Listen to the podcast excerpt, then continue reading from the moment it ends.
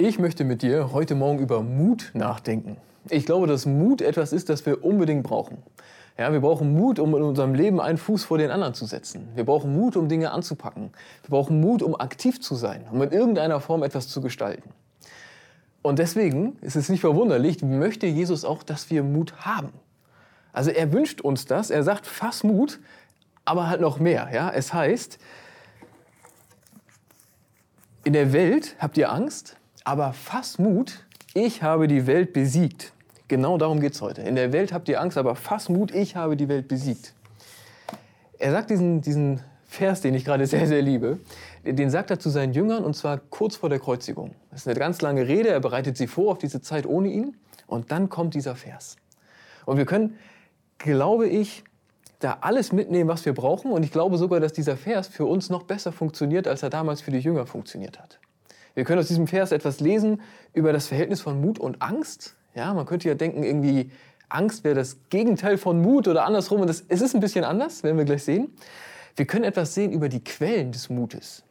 Ja, Jesus sagt ja nicht einfach, sei mutig, fass Mut, sondern er sagt dazu, ich habe die Welt besiegt. In diesem Sieg von Jesus, da steckt, da steckt etwas drin, woraus wir Mut schöpfen können. Ich glaube, dass Jesus da Mutquellen eröffnet. Und ich möchte dass wir rausgehen heute, ich hoffe, das gelingt, mit der Frage, was könnte sich in meinem Leben ändern? Ja, wenn ich das tue, wozu Jesus mich hier auffordert in dem Vers, was verändert sich denn in meinem Leben? Ja, wenn ich mit extra Mut herangehe an die und die Aufgabe, was wird dann passieren? Lass uns anfangen mit Mut und Angst. Ja, ich finde, erstmal denkt man, oder ich denke erstmal, naja, wenn, wenn genug Mut da ist, dann habe ich keine Angst mehr. Und gerade wenn ich jetzt äh, in einer schwierigen Situation bin, ja, und äh, Angst dafür sorgt, dass ich mich gerade gar nicht mehr rühre, dann, dann kann man den Gedanken haben. Oder dass, dass, wenn jetzt Mut da wäre, dass ich dann aktiv sein könnte. Das stimmt aber nur halb. Es ist nicht so, dass Mut das Gegenteil ist von Angst. So, sondern Mut ist das Gegengewicht. Und das ist was anderes. Jesus sagte ja auch nicht, äh, in der Welt habt ihr noch Angst, aber jetzt kriegt ihr irgendwie Mut und dann ist die Angst weg. Sondern Jesus sagt, in der Welt habt ihr Angst, aber fast Mut. Ich habe die Welt besiegt. Das steht nebeneinander. Also die Angst ist da und der Mut kommt als Gegengewicht dazu. Du merkst sozusagen schon dagegen. Ich glaube, wenn es ideal läuft, so, dann, dann bewahrt uns Angst davor, richtig dumme Sachen zu machen. Ja, Angst sorgt für die Vorsicht. Und der Mut sorgt aber dafür, dass ich ins Handeln komme. Der Mut sorgt dafür, dass ich, dass ich Dinge anpacke. Es ist ein natürliches Gegengewicht.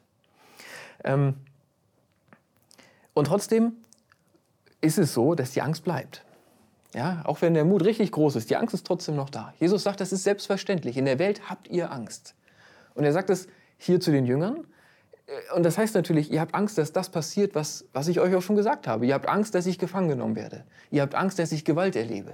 Und ihr habt Angst, allein zu sein. Ihr habt auch Angst davor, dass es, dass es naja, dass, dass ihr das auch erleben könntet, weil ihr zu mir gehört.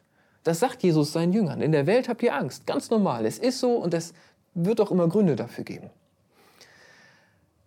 Und wir hören das doch auch. Und das ja, frage ich mich natürlich, was, was hörst du dich selber antworten, ja? wenn Jesus sagt, in der Welt hast du Angst? Was ist dann deine innere Antwort? Wovor hast du Angst? Ich glaube, es ist gut, auch fair sich selbst gegenüber, wenn man, wenn man das auch ausspricht. Da ehrlich ist zu sich selber. Ich, ich habe vor einer Menge Dinge Angst. So. Ich kann das auch sagen. Ich habe ähm, hab eine riesen Angst vor diesem Krieg. Natürlich. Ich finde es echt krass und richtig schrecklich. Es macht mir Angst.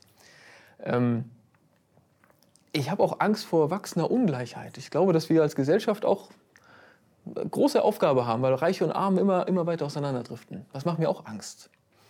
Aber ein Großteil meiner Angst ist viel kleiner, viel egozentrischer. Da geht es viel mehr um mein kleines privates Leben. Also, was ist ich? Habe Angst, äh, also alle Hobbys, die ich habe, ja, das sind einige, aber auch gar nicht so viele, aber alle, alle Hobbys, die ich habe, die haben mit Sport zu tun und sogar eher mit, ich sag mal, körperlich sehr herausforderndem Sport. So. Und ich, ich, ich spüre das, das wird nicht immer so weitergehen. Ich merke jetzt schon manchmal, dass mir schwerfällt. Es macht mir Angst. Ja, wenn ich gar nicht wüsste, was ich im, Urlaub wirklich jetzt richtig Bock drauf hätte, das geht alles. Du merkst, es, es geht, ist klein, ja. Ich habe mir schon überlegt, ich möchte, dass mein, unser Sohn hier zur Musikschule geht, dass der andere Hobbys hat später. Ähm, Ängste sind, sind groß, Ängste sind oft privat und ich glaube, dass uns das, das Alltägliche oft am meisten umtreibt. Ich kenne auch Angst von, ja, ich schaffe das alles nicht. Ja, der Computer an, die To-Do-Liste ist so lang und dann, ich kriege es eh nicht hin. Oder ich habe Angst, dass wir das als Gemeinde nicht packen. Irgendeine Herausforderung oder irgendeine Krise oder so. Wir haben unsere Ängste. Und, und was, also man leidet unter Angst, das ist ein Problem, auch wenn das Gegengewicht nicht da ist. Und Angst kann dazu führen, dass sie mich halt lähmt. Ja, dass ich denke, es bringt jetzt eh nichts und dann mache ich auch nichts. Und manchmal passieren dann genau die Dinge, vor denen ich Angst habe, weil ich Angst hatte und nichts getan habe. Ja? So, das, das ist, glaube ich, eine normale Dynamik der Angst. Dass sie uns eigentlich aus dem Handeln rausnimmt, dass sie uns eigentlich langsamer macht, im schlimmsten Fall halt festhält und jede Bewegung verhindert, das Leben am Ende ausbremst. Das ist die Angst. Und Jesus sagt, in der Welt habt ihr Angst. Es gibt es halt. Es gibt auch Gründe dafür. Nicht alles ist vernünftig, wovor wir Angst haben, aber manches. Und trotzdem sagt er diesen Satz, oder gerade deshalb sagt er diesen Satz. In der Welt habt ihr Angst, aber fass Mut. Ich habe die Welt besiegt. Fass Mut. Ja? Bleib nicht da stehen. Sorg für das Gegengewicht. Sorg dafür, dass du das hast, was du brauchst, um ins Handeln zu kommen.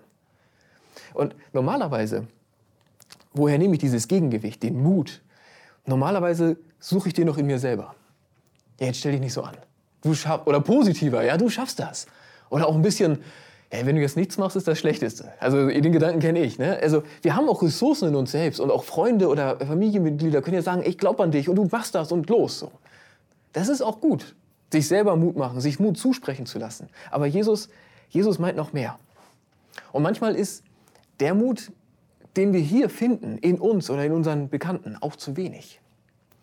Bei den Jüngern kann man es so schön sehen. Also die hören das von Jesus, sie verstehen aber nicht wirklich, was er meint. Und dann wird er ja wirklich gefangen genommen.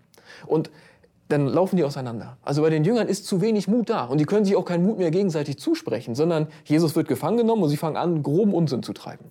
Also Petrus sagt, ich kenne ihn gar nicht. Die anderen fliehen einfach. Es ist zu wenig Mut in ihnen, um Haltung zu bewahren. Manchmal reicht der Mut nicht, den wir in uns selber finden.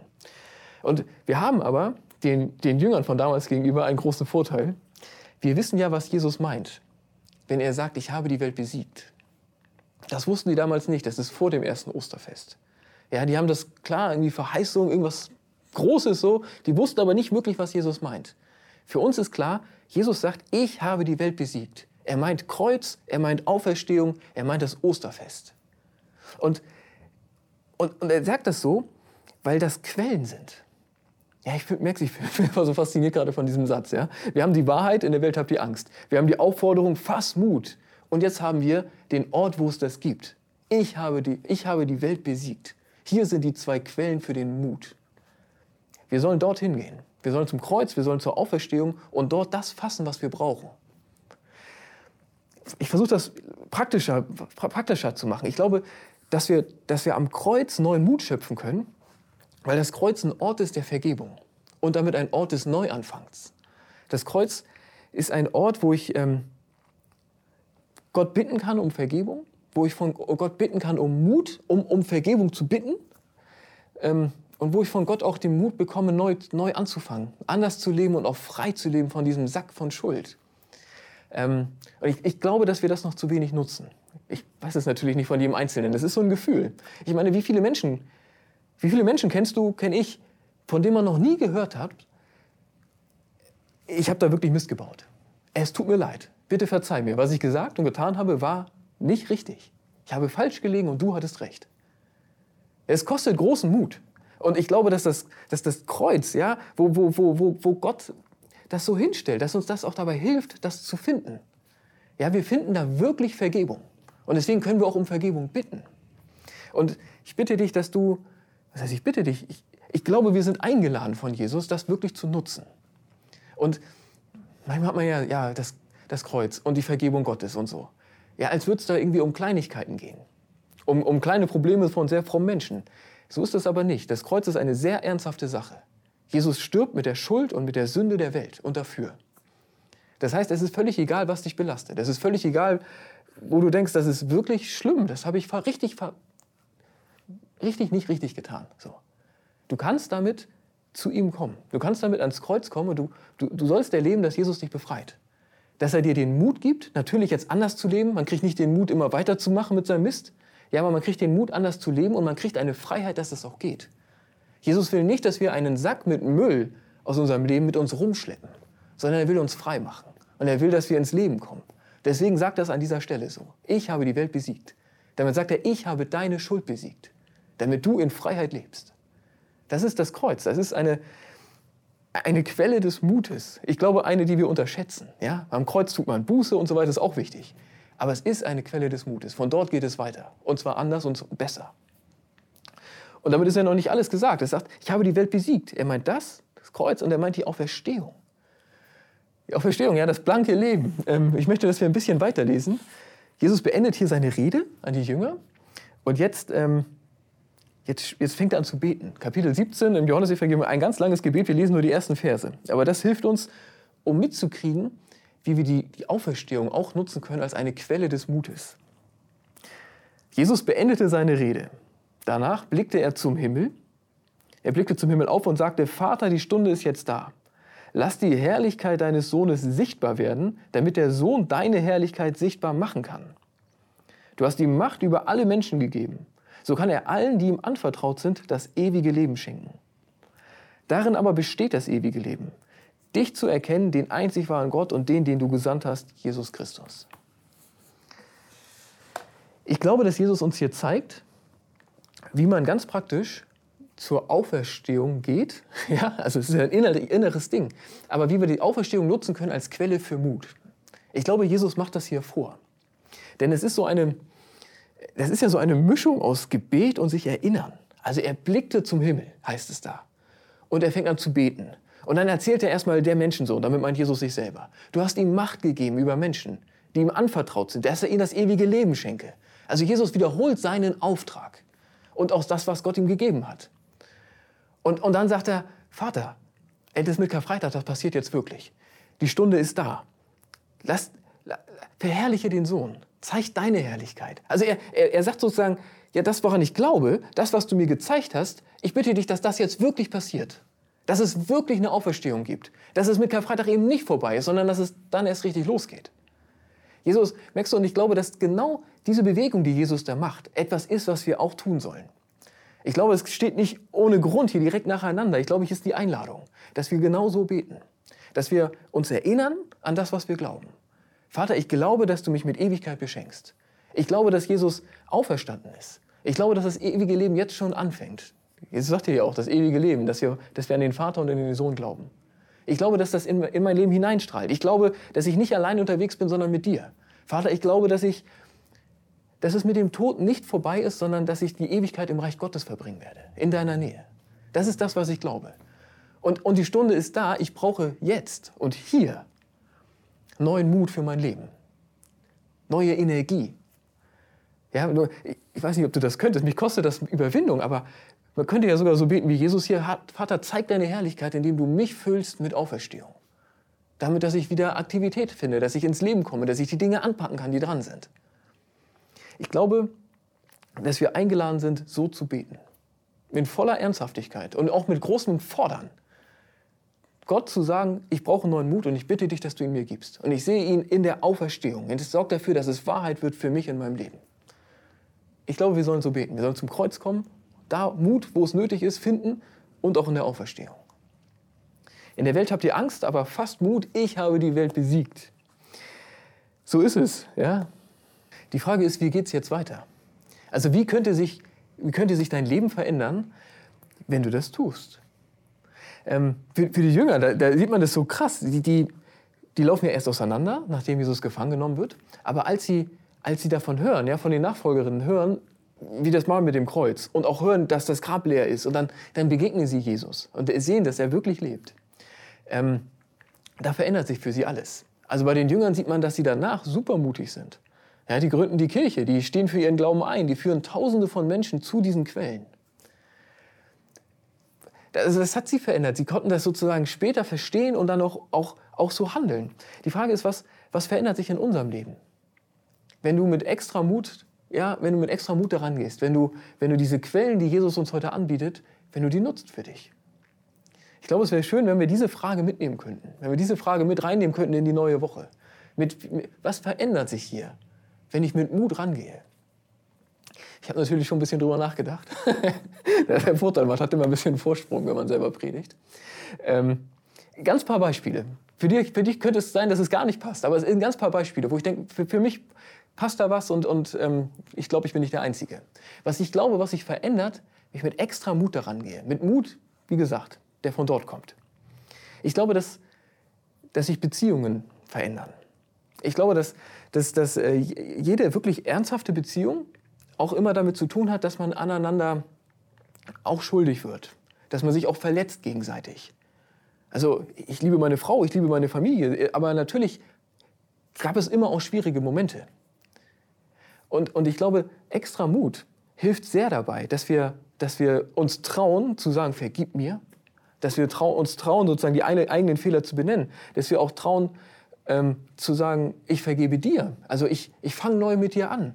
Ich glaube, das, also jede Beziehung, die wirklich was bedeutet, braucht Mut. Dass ich Vergebung ausspreche, dass ich Vergebung ähm, darum bitte, dass ich auch mein Herz neu wieder anvertraue. Das ist ein sehr, sehr riskantes Thema. Sehr, sehr ris also riskantes Thema. Sehr, sehr schön, aber auch ein sehr herausfordernder Teil des Menschseins. Und er braucht Mut. Konflikte brauchen Mut. Man braucht ein bisschen Mut, um seine eigene Meinung zu sagen.